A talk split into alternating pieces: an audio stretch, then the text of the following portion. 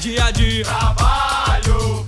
Nó na garganta, o galo canta e lá vou eu dançar. Atrás de quê? Salário. Eu penso na fuga, mas logo me afogo outra vez nesse meu Calvário. Levanta, sacode a carcaça que a dança não pode parar. Dando corda nessa estúpida engrenagem. Espreme, esgota força que te põe de pé. Aniquilando o que é humano, o que é coragem. O que é de errado, o que será, o que que é. Toda fachada esconde a mesma humilhação. Terra arrasada onde se arrasta a multidão. Vem que tá na hora, não enrola, não demora. Para não ficar de fora da fila do sacrifício. O trem vai rumo ao precipício. Olá, estudantes de Sociologia. Oi, tudo bem? Aqui quem fala é o professor Neto e a gente está começando mais um Sociologia Cast. Já viram que tem uma voz diferente aí hoje com a gente, né? Então, vamos explicar, né, Thiago? Olha, falei o nome. Ai, meu Deus. Droga, foi revelado. né? A gente tá pensando num formato diferente do podcast hoje, que é eu explicar o, o conteúdo, né? Fazer um podcast com alguém, ao vivo, pra daí rolar uma interação mais orgânica e tudo mais. E aí, Isso. O Neto, ele pediu é, explicitamente o melhor aluno do- da escola. então, lógico, tinha que ser eu, né? e aí o Thiago se voluntariou pra ser cobaia desse experimento. E aí hoje a gente vai fazer o podcast com o Thiago, então, interagindo, perguntando e dando até algumas sugestões no, na questão que a gente vai trabalhar hoje. A música que a gente acabou de ouvir no começo do podcast é uma música de uma banda chamada El Efecto e chama O Drama da Humana Manada. E vai tratar exatamente dessa estúpida engrenagem que mói a todos nós, que é o trabalho. Então hoje o tema do podcast é trabalho, porque trabalho é uma categoria central para a sociologia e foi durante um bom tempo. E é isso que a gente vai começar a falar agora. E o banquete quem serve Palacete quem ergue De quem o sangue ferve, ferve Caraca, moleque, segura Tá, eu acho válido ressaltar também que eu tô começando a entrar nesse mundo aí. Eu tô fazendo o que eu sempre quis fazer, que é programar, né? Ah, massa. Isso. É, ainda é um lance meio familiar, então, né, o trabalho em si, né? Ah. Mas eu tô, tô entrando aí e eu, eu tô aqui também pra saber o que, que me espera no futuro. Cara, mas você vai ver que exatamente é trabalho isso já, Thiago. Sabe por quê? Ah. A gente tem uma diferença clássica entre emprego e trabalho. Você sabia dizer o que que é? Tipo, ter noção do que que é emprego e o que que é trabalho? Tá, se for, se for meio conceito levado à física, trabalho é movimento, é tudo aquilo que dá. Que, que diz, né? Tudo aquilo Uhum. que dá trabalho, tudo aquilo que é chato. Aham. Agora, emprego seria o- a parte mais estrutural da coisa, né? Que seria é, você assinar um papel falando que você vai, vai fazer tal coisa, tal horário. Será isso? Legal, a sua Aham. definição tá bem bacana, assim, porque a gente pode considerar que emprego é qualquer vínculo a alguma atividade econômica. Então, você pode ter um emprego e esse emprego pode ser um emprego informal, pode ser um emprego formal. Tem regulamentações que orientam a sua atividade econômica para alguma coisa. Já o trabalho, aí a sociologia muda um pouquinho, mas acho que a ideia é boa. É qualquer transformação que a gente realiza na natureza e essa transformação ela gera algum bem ou algum serviço ou ela transforma a natureza em algum produto. A, a gente viu isso no primeiro ano, né? Eu devia ter lembrado. Eu acho que a gente deve ter conversado sobre isso no primeiro É. ano, porque eu gosto de falar que é isso, no final das contas, que vai diferenciar o nosso andar sobre a Terra, no final das contas, né? Uhum. Então a nossa capacidade de trabalhar, de transformar essa natureza, é o que vai fazer da gente humano, no final das contas, né? Hum. E a sociologia considera dessa forma. Então, assim, emprego, uma atividade econômica que eu realizo. Trabalho, tudo que eu faço que transforma a natureza, que tem dispêndio de energia, que eu gasto energia para fazer, bem a parada da física, Aham. isso pode ser considerado trabalho. Então, o seu trampo é um trabalho. É, né? Pode não ser um emprego ainda. Você tá recebendo uma grana? Tô, tô Ah, sim. então é emprego, cara. Então já era. É. Você tá no meio da galera, já era isso Ah, aí mesmo. Vida adulta tá chegando. Bem-vindo ao pagar boletos, bem-vindo a tudo isso daí, cara. É. E, é, e é muito louco, porque essa ideia de pagar boleto e de chamar de vida adulta é exatamente isso aconteceu agora, recentaço, assim. No final das contas, essa noção de que a gente tem que uma vida pra seguir pra pagar boleto é super recente, ué. A gente tá falando de começo de revolução industrial ali. Nossa. é, né? Então a gente tá falando de vida moderna no final das contas, porque a gente não tem noção e a gente não consegue imaginar muito antes, né? Em outros períodos, como o- período escravista, ou o período feudal, ou até o modo de produção asiático, que era uma outra maneira de você trabalhar, outra maneira de você se relacionar com a natureza. Essa maneira que a gente tem hoje, que a gente tá acostumado, a gente fala assim, pô, tô fazendo 17 anos, meu Deus, tô fazendo 18, e agora? O que eu vou fazer da minha vida, né? Aham. Tem que trabalhar. Pô, essa noção de que tenho que trabalhar, cara, isso é super vida moderna, assim. É, né? E é aquele lance, né? Hoje eu vejo pela galera que eu convivo, né? Todo mundo da minha idade, se não sabe o que quer fazer, tá desesperado. É isso aí, cara. É, e. É o drama da triste. humana manada, igual a É. música do Air Effect, entendeu? Aham. Não, é muito triste ver isso, porque a, a pessoa tá se preocupando muito com um negócio que não vai mudar muita coisa no futuro da pessoa, né? Ah, é, eu conheço pessoas, igual, eu quero seguir no ramo de programação, por isso que eu tô Uhum. em informática. E eu conheço, eu já ouvi história de pessoas que são excelentes programadores do Brasil, assim, Aham. é, topo da cadeia alimentar, assim. Sim. E eles. é, essa pessoa, es- é, especificamente, a primeira vez que encostou num computador tinha 17 anos. Aham. Então, tem, tem pessoas aqui que tá falando, putz, eu não tô fazendo nada, não sei o que fazer. Mas já tá, já tá na, na federal, já tá Aham. ensinando na federal, já tá é, fazendo um curso técnico e ainda tá preocupado com o futuro, né? Sim. É, ah, se você quer fazer alguma coisa e tudo mais, é, é só correr atrás, só com. tipo, é, dedicar parte da sua vida pra isso, não precisa ser agora. E, e o louco de você pensar isso, Thiago, é de Hum. que essa, essa disposição, ou às, até- às vezes até esse desespero em busca de alguma coisa, também ele é super localizado. Nem sempre foi assim. E a gente já vai falar daqui a pouquinho que por que, que nem sempre foi assim. Se a gente pegar o aspecto feudalista, é, as profissões eram passadas de pai para filho, assim. Então, se na minha família sempre existiu alguém que era sapateiro, eu vou aprender essa profissão de sapateiro desde pequeno. Ah, se determinada. eu- eu- a galera era ferreiro, eu vou aprender a condição de ferreiro desde pequeno. Inclusive, alguns países, eu não vou lembrar agora quais, consideram o sobrenome relacionado à profissão que executava, assim. Então, essa nossa condição moderna, de vida moderna, de- desse desespero de não saber o que fazer, é uma coisa super recente que a gente está vivenciando, só que parece que a gente está vivendo há tanto tempo. Mas por quê? Porque, meu, é o que a música fala. O trem vai rumo ao precipício, assim. É. Você percebe que você está sendo levado junto com uma galera para um lugar que às vezes você não sabe onde e às vezes um lugar que você às vezes não quer ir. Você não tem mais tesão no trabalho. e esse não tesão no trabalho é algo super recente, assim. É, obviamente que não tem como a gente voltar na história e falar assim: Olá, escravo, tudo bem? Como você se sentia? Obviamente que lá também era um trabalho super não realizante, né? Uhum. Só que é, o, o- agora ele ganha uma máscara diferente, assim, o trabalho. O trabalho agora, hoje, ele ganha essa característica de que, meu, através dele você consegue alcançar as coisas. E, no- e depois você vai começar a perceber que talvez não é tão assim, não é tão fácil assim, né? Porque você tem uma outra expressão que eu acho que daí você já ouviu falar, o mercado de trabalho é muito competitivo, né? É. A gente está na competição com várias pessoas.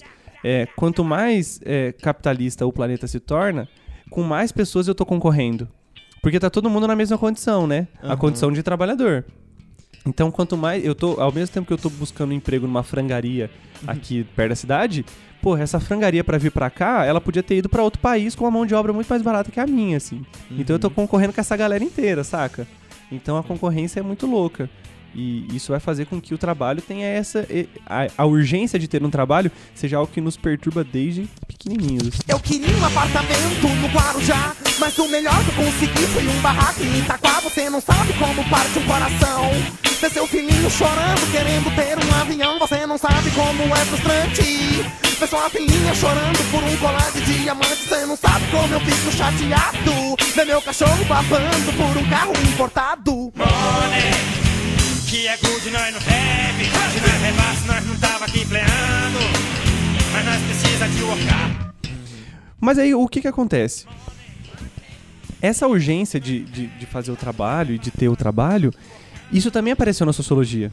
Por quê? A gente não pode esquecer que a sociologia nasceu na- no começo da vida moderna. Revolução Industrial, 1700, 1800, tralalá, a sociologia estava aparecendo com Conte, tentando explicar o que estava acontecendo naquele contexto. E desde o comecinho, a sociologia pensou, meu, trabalho é uma categoria importante. E por que que trabalho é uma categoria importante? Porque é através dela que você consegue perceber mudança na sociedade.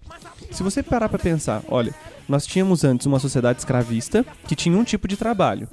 Aí depois, antes disso, até em alguns lugares, você tinha o feudalismo, que tinha um outro tipo de trabalho. O modo de produção asiático é super localizado na Ásia, como o próprio nome já diz. E o capitalismo. Se você pegar a maneira de trabalhar nesses três, nesses três momentos, né, quatro momentos históricos, temos sociedades diferentes. É como se a sociedade se moldasse em torno do tipo de trabalho que a gente realiza. É como se a configuração social que a sociedade ganha depende da maneira como a gente trabalha. Veja, numa sociedade escravista, tudo estava relacionado para legitimar a condição de escravo. Religião, cultura, ideologias, o Estado, todo mundo estava tentando justificar aquela condição de trabalho.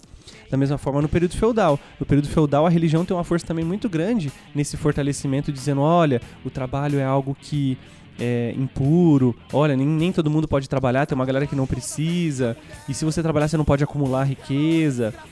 A religião tem uma força muito grande. E da mesma forma no capitalismo. A maneira de trabalhar capitalista, que ganha o nome de trabalho assalariado, até comenta um pouquinho na música do começo do, do programa, o trabalho assalariado é uma condição super recente. E essa condição de assalariado e essa condição global de assalariamento vai fazer com que a sociedade mude.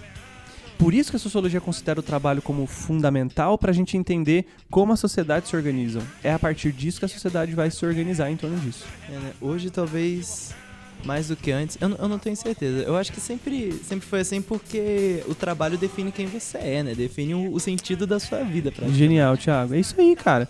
A sociologia considera isso também. O trabalho é o elemento que vai dar sentido e vai fazer a transformação do ser humano em como, como ele é. Se você parar pra pensar, ah, o que diferencia a gente de uma abelha? Cara, a abelha faz um trabalho mó massa com a colmeia. Mó- se você pegar, e eu não sei, acho que até a galera da matemática pode até dizer melhor que isso.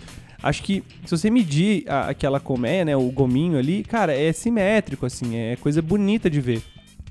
Mas o que diferencia a abelha de nós, assim? Que a gente constrói prédios. Exato, a gente também constrói prédios, é até simétrico e tal, mas sabe o que o diferencia? É a capacidade reflexiva, a consciência que estamos fazendo aquilo e a capacidade de imaginar. É isso que vai fazer com que a gente consiga se. é, conseguiu fazer essa transformação gigante que a gente fez no planeta Terra e outros animais não fizeram. A gente conseguiu imaginar para além do que está posto, consciente do que a gente estava fazendo e uma maneira reflexiva.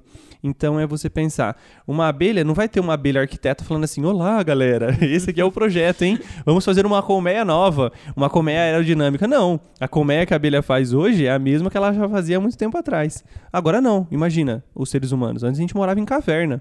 Hoje a gente constrói edifícios. Hoje, meu, dá uma olhada em Dubai, velho. Nossa, Pesquisa as fotos de Dubai. Você fala, o que que tá tá acontecendo? Tem uma ilha lá em formato de palmeira, mano. Os caras aterraram. Não, é um absurdo. Entendeu? Isso é o ser humano que faz. Se é bom ou se é ruim, a gente pode entrar em outros critérios, mas nós fazemos. E essa capacidade de transformar é gigantesca, assim.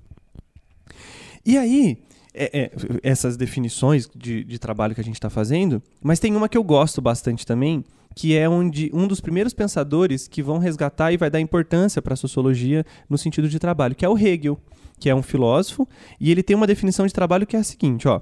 É através do trabalho que o ser humano é capaz de decodificar a natureza e aproveitá-la instrumentalmente. O trabalho é uma ação intencional, concreta e reflexiva. Por isso, é uma ação que o transforma. Não saímos os mesmos depois de um trabalho realizado. Toda vez que a gente consegue fazer um trabalho, e aí naquela definição que a gente deu no começo, né? Qualquer atividade que gasta energia que transforma a natureza, toda vez que a gente transforma a natureza e retira dela algum produto, algum serviço, não voltamos igual. É você pensar o seguinte: é, se você um dia já foi pescar, você sabe que o fato de você ter pescado uma vez já te dá experiência para a próxima pesca. O primeiro peixe que você catou, que você pescou, já te transforma. Já te vai te colocar diferente. Agora você já sabe como fazer melhor. E aí você vai fazer melhor, melhor, melhor, até o ponto de que, meu, hoje a gente tem redes, tem sistemas de tanque, que a gente não precisa nem pescar mais, é só cultivar eles ali e depois tirar eles facinho. Isso é o ser humano que faz, cara. Isso é o ser humano que faz. É, tem, tem o lance das 10 mil horas também, né? É, Uhum. Pouca gente sabe disso, mas. Eu tava vendo. Até um fotógrafo, inclusive, né? Uhum. É, ele. É, hoje é considerado um dos- melhores, se não o melhor fotógrafo urbano, assim, Uhum. existente. E ele fala que as suas, sua- as suas seis, primeir, é, seis mil primeiras fotos são tudo, tudo lixo. Aham. né? Nossa. Aí- é, Que tudo, triste. tudo uma bosta. E depois vai, vai melhorando com o tempo. Mas é, você, você sente que suas primeiras fotos são boas porque é a primeira vez que você está fazendo isso, né? Uhum. É, tem até um gráfico, na verdade, do. do para você. é, como é que fala? Um gráfico de. Ah, profissionalizante, assim, sabe? Não é, não é profissionalizante, mas que você consegue ver o quão bom você acha que é por- pelo quão bom você realmente é. Uhum. E se você Tá. ver esse gráfico, o ponto mais alto é quando você está começando. Ou seja, quando você está começando, você pensa que é o melhor. Aham. Aí depois ele diminui lá embaixo, lá por volta das 6 mil fotos que, que a pessoa falou, né? Sim. E depois ele cresce só até a metade do que você achava. E é esse ponto que você, você pensa, bom, se eu sei fazer, todo mundo sabe fazer igual. E é Aham. aí que você mestrou a parada, né? Uhum. Entendi. É legal essa ideia. Eu já tinha ouvido falar disso daí, de que a gente tem uma, uma quantidade mínima de horas para aprender a fazer alguma coisa. Legal isso daí. E é mais ou menos essa ideia. A gente nunca sai diferente de um trabalho. Quando a gente transforma essa natureza, e olha só que louco, você não vê cachorrinho tirando foto. Quem que tira foto? Eu dou graças a Deus por isso, né? Mais concorrência aí pra mim. Né? Quem que tira foto? É ser humano, cara. Eu, eu- gosto de brincar. É ser humano que olhou pra uma rosa, achou ela bonita pra dar pra outro ser humano, cara. Animais não faz isso, animais não fazem isso. A gente considera, a gente consegue é, externalizar é, subjetividade na materialidade das coisas e transformar isso ao nosso interesse, assim. Isso quem faz é o ser humano. E tudo isso é trabalho. Pegar uma rosa, tirar uma foto, é, pescar, pegar uma maçã, cultivar a terra, é, até a condição, e aí a gente tem uma outra, uma outra condição de trabalho, que é o trabalho mais imaterial, por exemplo, o meu. O meu também é trabalho. Se a gente parar para pensar em natura mesmo, eu também trabalho com a natureza. Vocês, Uhum. né? Eu tento fazer com que a natureza, vocês, aprendam coisas que a humanidade construiu ao longo da história para que vocês saiam diferentes dessa relação. Eu saio diferente, vocês também. O meu trabalho, ele é imaterial, mas ele tem muito de materialidade, que é a transformação da vida de vocês. E aí, eu, pro caminho que vocês quiserem seguir, né? Obviamente. Mas o meu trabalho também é esse. Então, eu também tenho um trabalho, né? Que é transformar a natureza, que são vocês. Legal. Da- tá dando pra sacar, sim, Thiago? Ah, tá tranquilo. Essas tranquilo. ideias? Sim. Então, beleza. Porque agora, fazendo todo esse preâmbulo, que na verdade era o que eu falaria, né? Agora o, o outro foco é o seguinte: a gente conhecer um pouquinho do que cada autor da sociologia fala. Né? Então a gente vai falar do Durkheim, do Marx e do Weber, que são os clássicos, que é o que a gente precisa e tal. E depois, se mais pra frente a gente quiser falar, a gente fala um pouco de, de alguns autores que decidiram, acho que num outro podcast a gente faz isso, que decidiram que o trabalho já não é a categoria central. Por que, que o trabalho não seria mais a categoria central? Para esses outros autores, né? Que é o Habermas, o, o Goff, o, o Off, é, o Kurz, acho que é alguma coisa assim, o nome dele, não vou lembrar direito. Esses caras estão dizendo o seguinte, olha, depois da revolução informática, da tecnologia e tudo mais, a gente não pode considerar que o trabalho agora, porque agora a gente está falando de uma outra coisa e tal, e agora a gente está falando de informação. É, eu vi, eu vi empresas que contratam agora com uma ideia diferente, né? Em vez de contratar seu diploma, eles contratam sua habilidade, né? Olha lá. Isso. E, bom, falaram que é tendência. Não, não sei Uhum. até onde isso vai levar. Ah, acho que não, você não tá errado não, Thiago. Pô, você pega o ensino médio agora. O ensino médio agora, ele considera o notório saber para alguns professores de rede de cursos técnicos. Então, assim, o cara não precisa ter diploma, ele precisa ter notório saber. O que que é o notório saber? Habilidade. É. Então, enfim, tem uma galera que tá discutindo isso. Mas esse é um avanço, é uma outra discussão que eu não sei se a gente precisa chegar nela. Então vamos ver os clássicos que é mais básico e tudo mais. Que é o Durkheim, o Marx e o Weber. Todo dia ela faz tudo sempre igual. Me sacode às seis horas da manhã. Me sorri um sorriso pontual. E me beija com a boca de hortelã. Vou começar com o Durkheim. É, a gente sempre começa com ele. O Durkheim tem um livro que chama Da Divisão do Trabalho Social. Um livro que ele escreveu em 1893. Então, tempão atrás, né? Qual que é a premissa desse livro? O que, que ele estava falando? Ele estava tentando, ele estava preocupado com o seguinte. Ele estava tentando perceber como que a divisão do trabalho na sociedade garante uma certa coesão para o grupo. O fato da gente dividir o nosso trabalho necessário para fazer as pessoas sobreviverem garante que o grupo fique coeso. O que, que significa coesão? Que o grupo se permaneça unido. Ele vai dizer então que a divisão do, do trabalho social ela garante a coesão e não permite a anomia daquele grupo, não permite que aquele grupo morra, não permite que aquele grupo deixe de existir. Então é o fato de trabalhar em grupo, trabalhar socialmente, que garante que essa sociedade permaneça junta. Acontece que ele percebe que tem uma diferença. Quando o trabalho está dividido de uma maneira simples, a sociedade se comporta de um jeito. Quando o trabalho está dividido de uma maneira complexa, de mais diversificada, a sociedade se comporta de um outro jeito. E tem dois nomes para isso. Na maneira simples é a solidariedade mecânica. Na maneira complexa é solidariedade orgânica. Como funcionaria? Numa sociedade simples, onde a divisão do trabalho é apenas pelo sexo ou pela idade, a divisão do trabalho é muito pequena. Então vai fazer com que as pessoas que trabalham nessa sociedade pequena trabalhem para o grupo. E aí, a, o que mantém essa galera unida é o grupo inteiro. É como se o grupo tivesse uma força para além de mim que vai fazer com que eu trabalhe e eu preciso trabalhar pro grupo. Então você consegue garantir a coesão na unidade.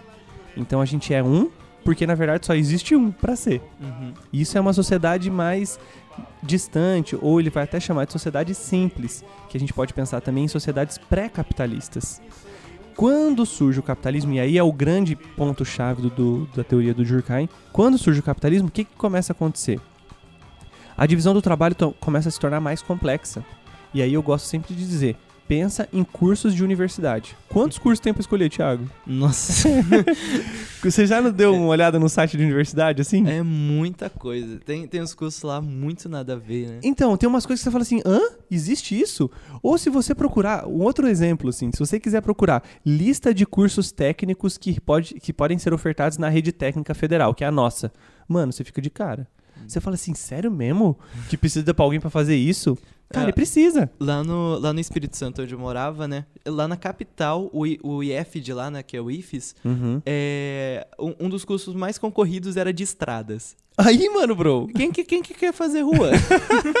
que é uma coisa que a gente precisa, né? Mas, meu, você nunca vai parar pra pensar que tem uma pessoa especialista em estrada. é, tipo, com- como que a pessoa surge com isso, né? Ela é criança, olha um monte de rua e fala, não, quero fazer rua. Eu normalmente olho pros carros que estão passando, né? Né? A pessoa eh, tem uma visão já no, no, no tapete que esse carro vai andar, né? É, Então é isso, cara. O, o- modo de produção capitalista, o capitalismo, ele exigiu da vida nossa, humana, uma divisão maior do trabalho. Então agora eu não trabalho para o grupo, eu trabalho para mim. O que pode gerar um grande de um problema. E é isso que o Durkheim estava vendo. Por que, que é um grande do problema? Se antes o que garantia a unidade do grupo era todo mundo pensar na unidade dele, Agora, como não tem mais unidade, tem a minha profissão que eu realizo, pode ocorrer um processo de anomia social. A sociedade pode começar a se separar. Eu posso achar que a minha profissão é a mais importante do universo, não preciso de mais nenhuma e começar a trabalhar só para o meu próprio umbigo. Assim como outra pessoa também pode fazer o mesmo. O Durkheim estava falando, olha, tá vendo esse momento novo que a gente está surgindo, que é a vida moderna, capitalista, industrial? Se a gente não arrumar o jeito de, de manter a sociedade unida, ela vai morrer. Ela vai se perder. Então, o que, que o Durkheim percebe? Isso tudo a gente está falando da solidariedade orgânica. O que, que o Durkheim percebe? Tem que existir uma outra instituição importante para garantir a coesão do grupo. E ele vai dizer que são as grandes corporações. A corporação, que seria mais ou menos como se fosse. Não é um sindicato, mas é mais ou menos como se fosse uma organização daquela profissão. Então, vamos supor, na, da ideia do Durkheim, né? É, vamos supor que existe uma- um, um órgão gestor de professores. Esse órgão gestor de professores vai fazer o quê? Vai mandar recomendações para os professores falando assim: olha, é, você tem coisas para ensinar. Por que, que você não pode ensinar o que você quer? Porque se você não ensinar tal coisa, tal profissão lá na frente não vai ter aquilo que você ensinou. Então você tem que pensar também na outra profissão que vai ter que ser realizada. Da mesma forma que o salário que você ganha é X, porque se você ganhar X mais um, alguém vai ganhar X menos um. Então existiria um órgão que ia regulamentar tudo isso. Isso para cada profissão, na cabeça do Durkheim, né? Então, para lixeiro teria isso, para bombeiro teria isso, para professor, para fotógrafos, para médicos, para acha organização. haja organização. Mas, aí- mas por que, que ele estava pensando isso? Porque, meu, ele estava vendo a sociedade europeia daquele período passando por uma crise muito grande e uma crise na mudança de hábitos de vida. E ele estava tentando encontrar uma solução. Como que a gente resolve o problema da sociedade para ela não se degringolar? Pra ela não. Pra esse trilho que a gente falou no começo do, do programa, pra esse trilho não perder o trim. Não perder a, a trilha, né? Aham. Pra esse trem não perder a trilha. E, então a, a trilha tem que ser mantida. Como que vai ser mantida? O Durkheim vai dizer: olha, o que vai garantir a coesão de uma sociedade que tem o trabalho dividido de uma maneira complexa são as corporações. Na, na, na transmissão de regras, na transmissão de valores que vão lembrar essa questão mais coletiva, mais ampla e tudo mais. Então o Durkheim acreditava nisso, assim. E essa é a leitura que ele vai fazer dessa condição de trabalho. Deu, dá, deu pra sacar? Sim, sim. Tranquilo. Hoje a gente vai ter, por exemplo, hoje a gente resolveu uma treta. A gente resolveu esse problema de algumas formas, assim. Se a gente pensar, a própria Constituição é uma maneira que vai tentar organizar uma sociedade dividida complexamente. Uhum. Por quê? Na- se você pensar que a Constituição, no seu parágrafo 5 vai dizer vários ah, direitos que você tem, esses direitos nada mais são do que garantias de que a gente não vai se degringolar.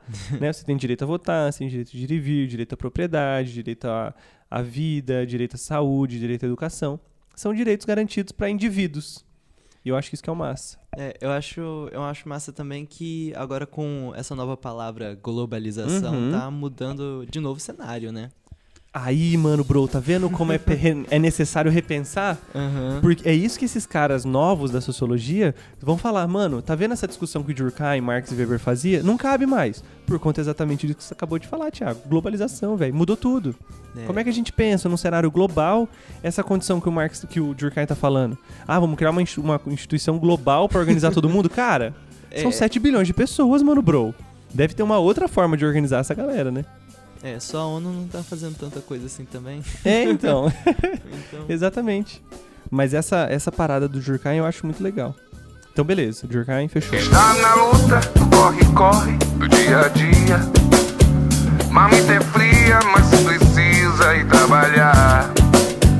Essa rotina em toda firma começa às sete da manhã. Patrão reclama e manda embora quem Marx agora. Que o Marx é bacana. Por que, que ele é bacana? Porque é uma das críticas que ainda vai fazer, vamos dizer assim, fazer mais sentido. A do Weber também. Mas é por que, que eu digo que a do Marx é uma, uma, uma das mais interessantes? É que as considerações que ele fez lá em 1800 e tal lá, elas conseguem perdurar até hoje, assim. É, o grande livro, o livro principal dele, que é o Capital, que no final das contas eu acho isso muito legal dizer de que o principal livro dele, O Capital, olha o nome, O Capital. uhum. Então assim, a galera às vezes fala, ah, Marx comunista e tudo mais. Tá, beleza. Mas sabe qual que é o nome do livro dele? O Capital. Ele tá explicando como é que funciona o capitalismo. Então vai ler lá pra entender como é que funciona. Aí depois você decide se você quer criticar ou se você quer defender. Então, eu comecei a ler o massa, eu demorei uma semana pra sair do prefácio, que são É, então, 50 milhões de prefácio, porque o, livro já foi reescrito centenas de vezes. é. Muitas, muitas. Várias centenas, edições, né? mas- várias edições. Então os prefácios são gigantescos, assim. É, versão alemã, versão. Nossa. Aham, é. Essas coisas todas. Então, assim, o que, que ele pontua nesse, nes- nessas- nesse conjunto de obras que ele vai realizar? De que o capitalismo ele continua a luta de classe. Se existia uma luta de classe no período escravista, se, exi- se existia uma luta de classe no período feudal, se existia uma luta de classe no, período, no, no modo de produção asiático, também vai existir no modo de produção capitalista. O que a grande diferença é de que no modo de produção capitalista, a gente vai ter uma divisão ainda mais clara e mais crua dessa realidade de que existe uma classe que são os donos do meio de produção, que possuem os meios de produzir alguma coisa, e existe a galera que não tem nada a não ser o próprio corpo para vender para quem precisa produzir. Então você tem essa divisão clara entre aqueles que têm alguma coisa que empregam alguém e aqueles que não têm nada e procuram emprego. E essa condição do capitalismo, é, ela se tornou totalitária, totalizante, vamos dizer assim, totalizante é melhor. Todos os países, quase todos os países do planeta Terra hoje vivem nessa condição de que tem alguém que tem um, um traba- um- uma indústria, um comércio, um negócio, dono de algum meio de produção, e uma outra pessoa que não tem nada e por isso vende sua força de trabalho para essa pessoa. Essa condição se tornou total, assim, global. Em todos os lugares do planeta Terra a gente consegue perceber essa condição. Só que o grande problema desse sistema, segundo o Marx, é de que esse trabalho ele se tornou alienado. Já ouviu essa expressão, né? Já, Trabalho já. alienado. E você ouviu em que sentido, assim? Ah, eu não, não lembro agora, mas foi uma aula de. Eu acho que o que eu mais trabalhei essa, essa expressão foi numa aula de filosofia, inclusive. Uhum. Que é basi- basicamente. Ah, é, o- no sentido de que a pessoa não tá fora da terra, assim, né? Que tá meio Aham. viajando, meio boiando. É, então, tá vendo? É legal essa ideia, porque quando a gente fala alienado, e eu acho que é legal isso que você falou, alienado, fora daqui, né? Pode ser, é isso mesmo. É, ou alienado é aquela pessoa que assiste Globo e tal. Cara, alienação é um processo tão mais intrínseco e tão mais. é, que tá todo mundo nela que a gente não percebe. Por quê? Vamos lá. Que, que acontece com, quando que o capitalismo surge? Segundo Marx, né? Ele surge no começo da Revolução Industrial ali, mais ou menos, né? Você tem, o, você tem a acumulação primitiva, que vai um pouquinho antes, mas isso a gente não precisa entrar. Mas você vai ter o começo da Revolução Industrial. Na Revolução Industrial, o que, que começa a acontecer? Um trabalho super mecânico, um trabalho super repetitivo e um trabalho cada vez mais é, automático, né? Então, a- a- as pessoas que trabalhavam nas fábricas lá na Inglaterra no começo, elas faziam um trabalho super de tipo, ap- apertar botão, abaixar alavanca, coisas super básicas e que fa- ele fazia isso durante o dia inteiro, durante 14, 12, 8, 10, 15 horas por dia. Então o trabalho no modo de produção capitalista, ele se torna tão mecânico e tão automático que até uma, qualquer pessoa poderia fazer. E foi isso que aconteceu na Inglaterra. Crianças eram empregadas para fazer o mesmo trabalho de adultos. Por quê? É fácil. Você só aperta um botão. É, eu acho interessante que naquela época a mão da pessoa ganhava um valor incrível, né? Ah, aham. É engraçado, porque. É engraçado dizer isso. Mas é verdade, né? Naquela época, os mendigos, né? As pessoas que não trabalhavam, o. A punição, por uma época, foi cortar a mão da pessoa fora. Olha aí, mano. O problema é que quando você cortava a mão da pessoa fora, ela não tinha mais como trabalhar. Fechou. Como é que ela puxa a alavanca, né? Nossa, Thiago, seu comentário é perfeito. É isso aí mesmo, cara. O valor da mão, né? Aham. A mão vai fazer com que esse sujeito conseguisse trabalhar. Uma vez que tirou, como é que ele trabalha? É, hoje já é mais o, o intelecto, né? Ah, moleque, é isso Hoje aí. é mais- se você não tem um, se você não for numa escola boa, você já, já perde um pouco parte do seu valor, teoricamente. Ah, eu nem vou comentar nada porque tá corretíssimo o que você acabou de falar. Esse trabalho, então, mecânico, automatizado, repetitivo, vai tirar toda aquela categoria que a gente falou no começo. O trabalho não deveria, não deveria ser, conforme o Hegel tinha dito, reflexivo, consciente, imaginativo, transformador? Perdeu tudo isso aí. né? E essa condição perdeu tudo, assim. Tudo. Tudo. Todo mundo perdeu essa condição. Eu já disse exemplo pra vocês. Veja, eu enquanto professor, que tem um trabalho material, que é um trabalho até que envolve os, a- a é, reflexões, né, abstração. Cara, é repetitivo. Repetitivo porque todo ano tem primeiro ano. E eu tenho que dar aula de primeiro ano todo ano. Ao longo de 20, 25 anos, que é o tempo que eu vou ficar trabalhando eh, depois eu me aposentar, se eu conseguir. Ou seja, cara, eu vou ficar dando aquela mesma aula. Obviamente que eu não, né? Mas a ideia é essa. Eu vou ficar repetindo a mesma coisa. É, isso que a gente tá fazendo agora, esse podcast aqui, é uma tentativa de fugir dessa repetição e voltar à tentativa desse trabalho reflexivo, imaginativo. Pô, eu não sou um sujeito que vai ficar dando aula a mesmo o tempo todo. Eu não quero isso. Se eu estiver fazendo isso, eu vou estar negando a minha condição de ser humano. Eu posso substituir minha aula por qualquer robô. Ele sabe Sim. repetir. E é interessante que faz mal até pra, é, pra nossa saúde física fazer isso. né? Total. É, eu tava vendo formas de você melhorar a sua memória e tudo Uhum. mais. Seria sair da rotina, fazer Aí. coisas diferentes, né? E hoje a gente tem muito problema aí com.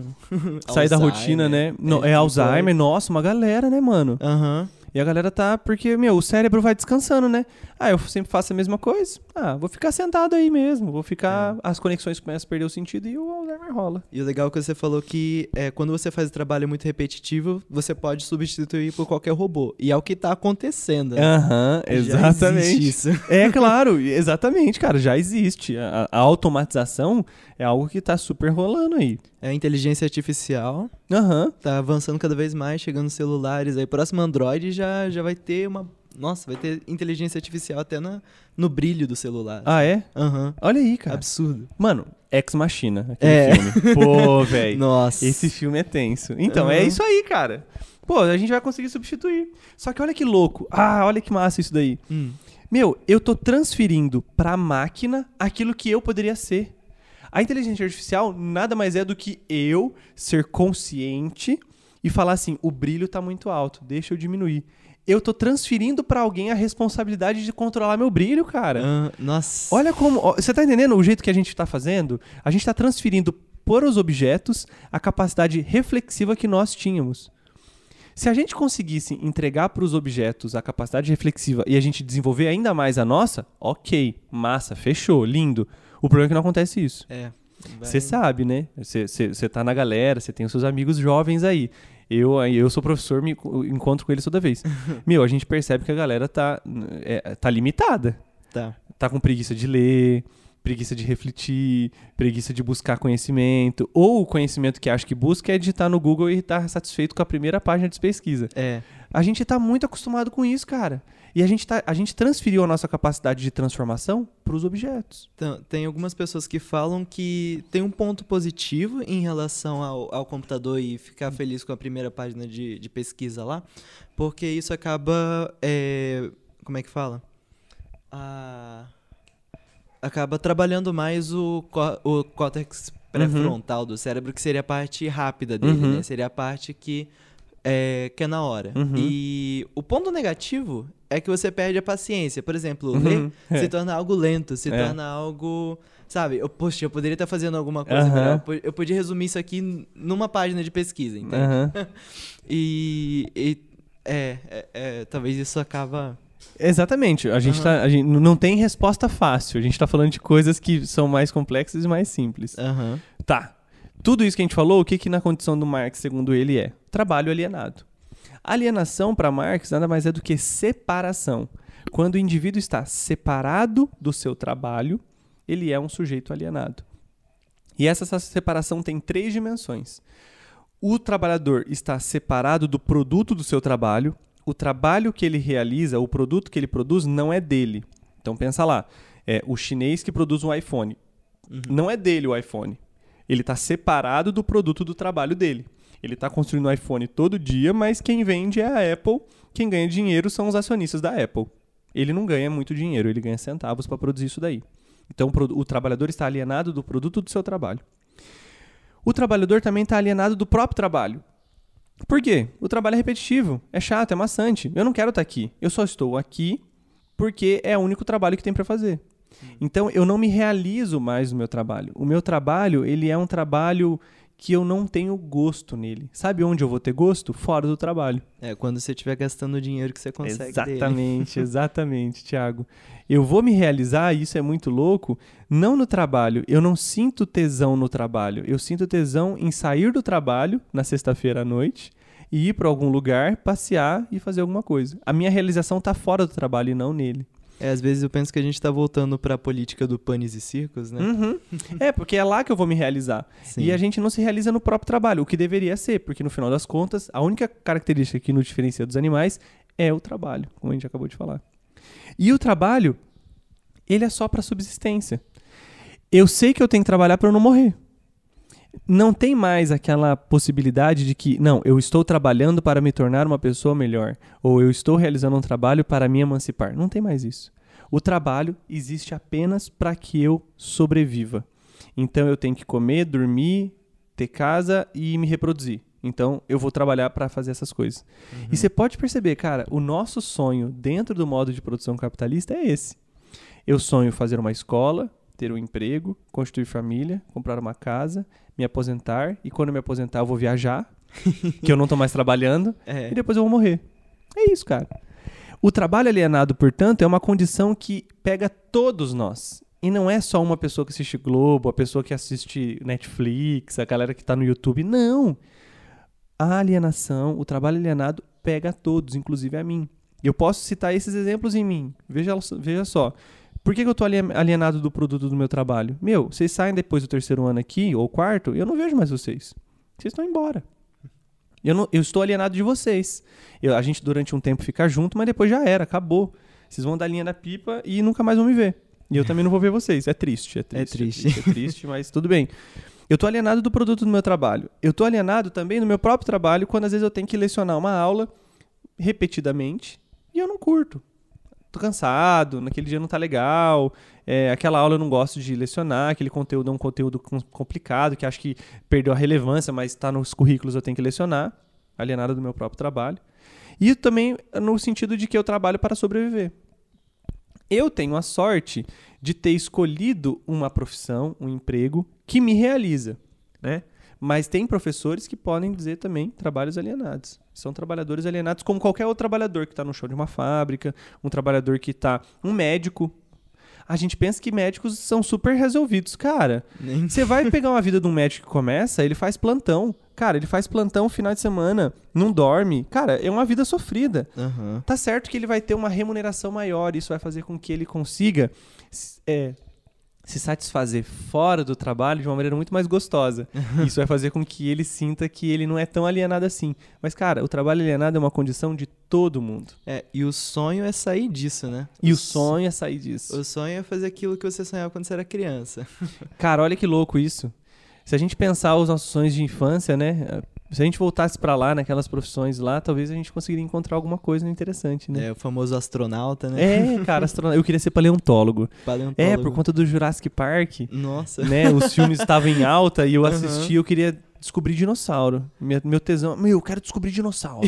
e aí eu queria ficar com aquelas pazinhas cavando a terra, assim. Nossa, Nossa. eu me sonhava bruto em fazer isso. Essa condição de alienação, ela vai fazer com que a gente produza, e esse trabalho no capitalismo, vai fazer com que a gente produza mercadoria. E o que é mercadoria? Mercadoria é tudo aquilo que tem um valor de troca, mas deixou de ter um valor de uso. É uma discussão um pouco mais complexa. Eu vou falar por cima, mas depois a gente. Depois eu colocar uns textos no site, se quiser dar uma aprofundada. Mas o trabalho capitalista, alienado, assalariado, ele produz mercadoria. E mercadoria é aquilo que você pode trocar por qualquer outra coisa, porque é considerado seu valor de troca e não seu valor de uso. No final das contas, até nós somos mercadoria. Por que, que nós somos mercadoria? Porque quando a gente vende a nossa força de trabalho, a gente recebe um salário por conta dessa venda. Pode ser trocado a qualquer pessoa que está produzindo esse trabalho.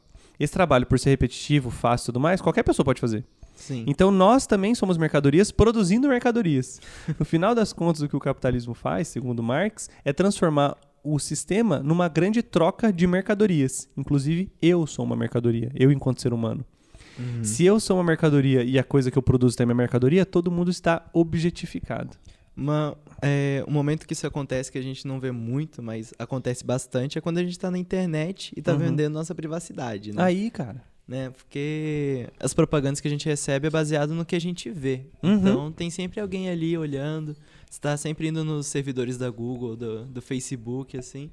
É igual outro dia eu vi, né? Tem um, um, é, um digital influencer Aham. que ele ganhou como o, pre- o prêmio como criador da década. E Aham. há um tempo atrás ele tweetou que o Google ele é bem mais discreto em relação a isso, mas o Facebook, é, ele até brincou, ele falou que ele posta propaganda do que você sonhou, assim. Você Uhum. comentou com alguém, ele já tá É. postando propaganda na sua cara. E no Facebook você vê muito quão isso é descarado e ninguém mais liga, assim. Aham. Eu tô vendendo as, as suas informações para as empresas. É. de- você, eu não tô te pagando nada por isso e eu tô Pronto, fazendo cara. sem, sem esconder nada. Eu, eu não tinha pensado nisso, Thiago. Então você tá, você sacou a ideia. A ideia é Uhum. essa mesmo. Eu, eu, tô, eu, eu estou- tô vendendo a minha intimidade agora. Sim. A minha intimidade. Eu não tinha pensado nisso, Thiago. Boa, boa reflexão, boa reflexão. Sabia que trazer você ia ser um bom negócio. Obrigado. Bom, então, e aí seria mais ou menos isso a ideia do Marx, assim, um trabalho alienado, produção de mercadorias, na condição de que todo mundo é mercadoria. Beleza, e o Weber? Tá, o Weber tem um livro chamado A Ética Protestante e o Espírito do Capitalismo. O que, que é a premissa desse livro? Diferente dos outros autores de Durkheim e do Marx, o Weber acredita numa. Ele, ele considera na sua sociologia a subjetividade do sujeito. Ele vai acreditar que o indivíduo também tem a possibilidade de. Na verdade, o, o foco de análise do Weber é mais individual, é mais subjetivo e individual. Ele está tentando entender como que essas individualidades se relacionam e daí essas individualidades formam uma, uma característica social.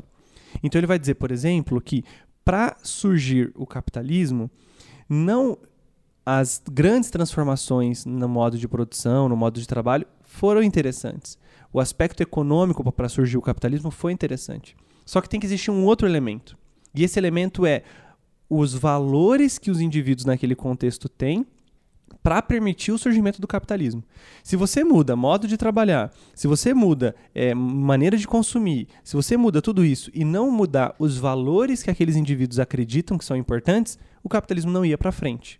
E essa é a premissa que ele toma, dizendo o seguinte: olha, em países onde o catolicismo é religião oficial, você não vai ter o capitalismo se desenvolvendo tão rapidamente. Por quê? Porque o catoli- o catolicismo propunha, né? Poupar dinheiro, a noção de usura, a abstinência de uma vida boa, uma um combate ao individualismo. E tudo isso não combina com o capitalismo. E ele vai dizer então que, diferente de países católicos onde esses elementos vigoravam, em países protestantes é bem diferente. Por quê? Em países protestantes, você vai ter a possibilidade de que o trabalho é uma vocação. Trabalhar, acumular riquezas, poder ter uma vida boa aqui, é, isso, é, isso é necessário. Isso é o galardão que você está recebendo aqui na Terra. Então, os valores de uma religião protestante possibilitam a compreensão de que o trabalho é algo positivo, é uma vocação, e aí sim eu vou conseguir vender minha força de trabalho num sistema produtivo que já estava criado. Você junta então os elementos materiais com os elementos subjetivos. E aí você relaciona essas duas coisas e possibilita o surgimento do capitalismo. O livro, obviamente, que é bem mais complexo, essa leitura do Weber e tudo mais. Eu estou tentando resumir.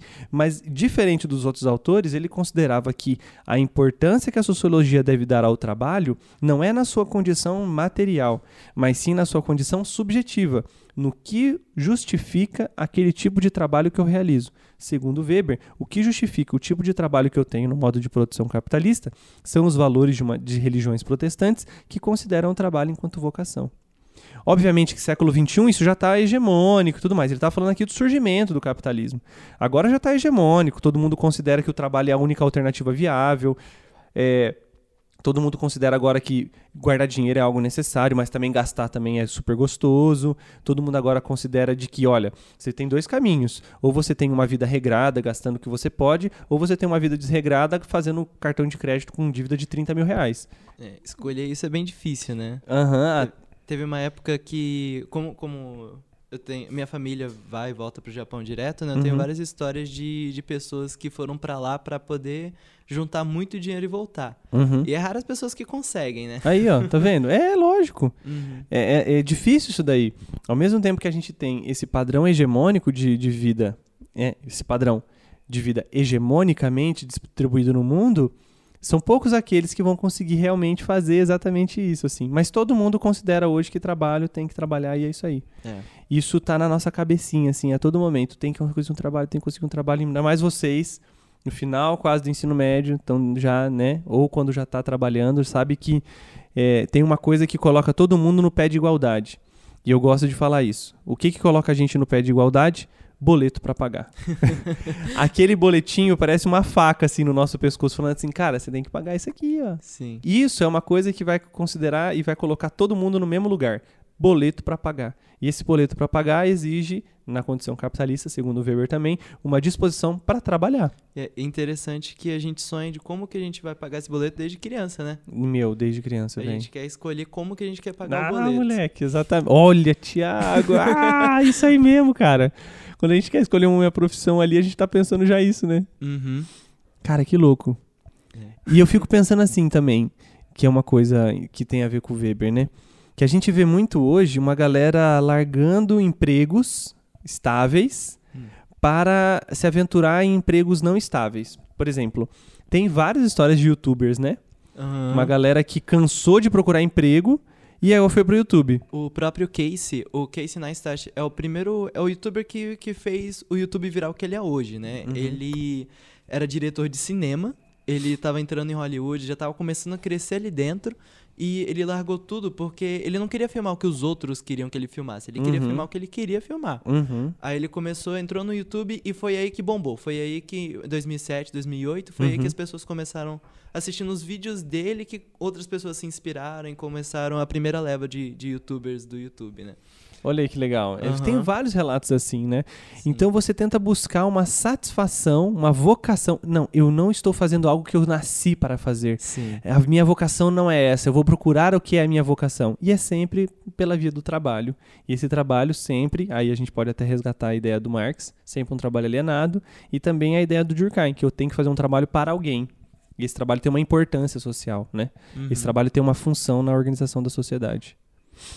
Deu pra sacar mais ou menos? Sim, não deu pra entender bem aqui. a- Durkheim, Marx e Weber, a noção Aham. de trabalho, por que, que isso é importante? Foi fácil, a gente já tinha estudado eles antes, né? É, então, isso que eu falo, cara. O Durkheim, Marx e Weber, a gente sempre vê desde o primeiro ano.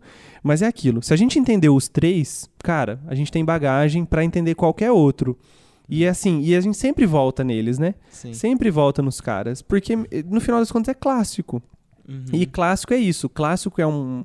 Qual que é a definição de clássico, né? Clássico é uma contribuição que o sujeito fez que perdura e consegue responder vários anseios ao longo do tempo. O que o Durkheim falou ainda faz sentido. O que o Marx falou ainda faz sentido. O que o Weber falou ainda também faz. É, e onde eu espero que, que isso leve, né? Eu quero que daqui a um tempo, se Deus quiser, a inteligência artificial vai estar tomando conta de tudo e a gente não vai precisar mais do dinheiro pra trabalhar, porque as máquinas vão estar fazendo isso pra gente. E aí a gente pode fazer o que a gente quiser. Exatamente. Cara, eu também acho que esse sonho é possível, mano. Aham. Vamos deixar tudo na mão das máquinas. A gente tem capacidade pra isso. Deixa eles fazendo o trabalho chato e vamos fazer o, o trabalho massa. É, o Nossa, eu, eu tava discutindo isso esses dias. A preguiça leva o ser humano pra frente, né?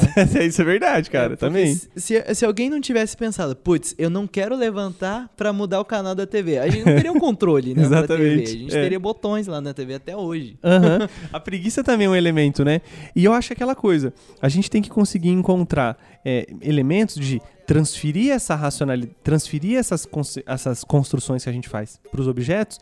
Só que a gente também não pode esquecer que a gente tem uma capacidade muito maior e a gente tem que exercitar ela. É, É. aquela ideia, né? Meu, eu vou transferir para a máquina a possibilidade de, sei lá, de lecionar, de transmitir um conteúdo repetitivo, mas agora eu também vou ter possibilidade agora de fazer poemas, de fazer músicas, de fazer arte com isso que eu acabei de agora repetir e tudo mais. Então, assim, Aham. ah, vamos lá. É, estou repetindo aqui a aula sobre Durkheim. Beleza. Galera, agora vamos lá. Vamos fazer um filme sobre Durkheim. Capacidade reflexiva, entendeu? Aham. Capacidade além. Então, deixa o robô dando Durkheim e agora eu vou fazer outra parada. Sei lá, entendeu? Sim. Mas é, a ideia é essa: você transferir para a máquina alguns elementos. Isso é super importante, porque isso também vai se tornar instrumento nosso, mas não perder nossa capacidade. E o que a gente está percebendo nos, nos últimos dias, assim, a gente está perdendo um pouco dessa capacidade, né? Uhum. A gente tá numa mudança. Talvez a gente tá vivendo uma mudança de geração que a gente não pode saber também. Uma mudança de geração também na maneira de trabalhar.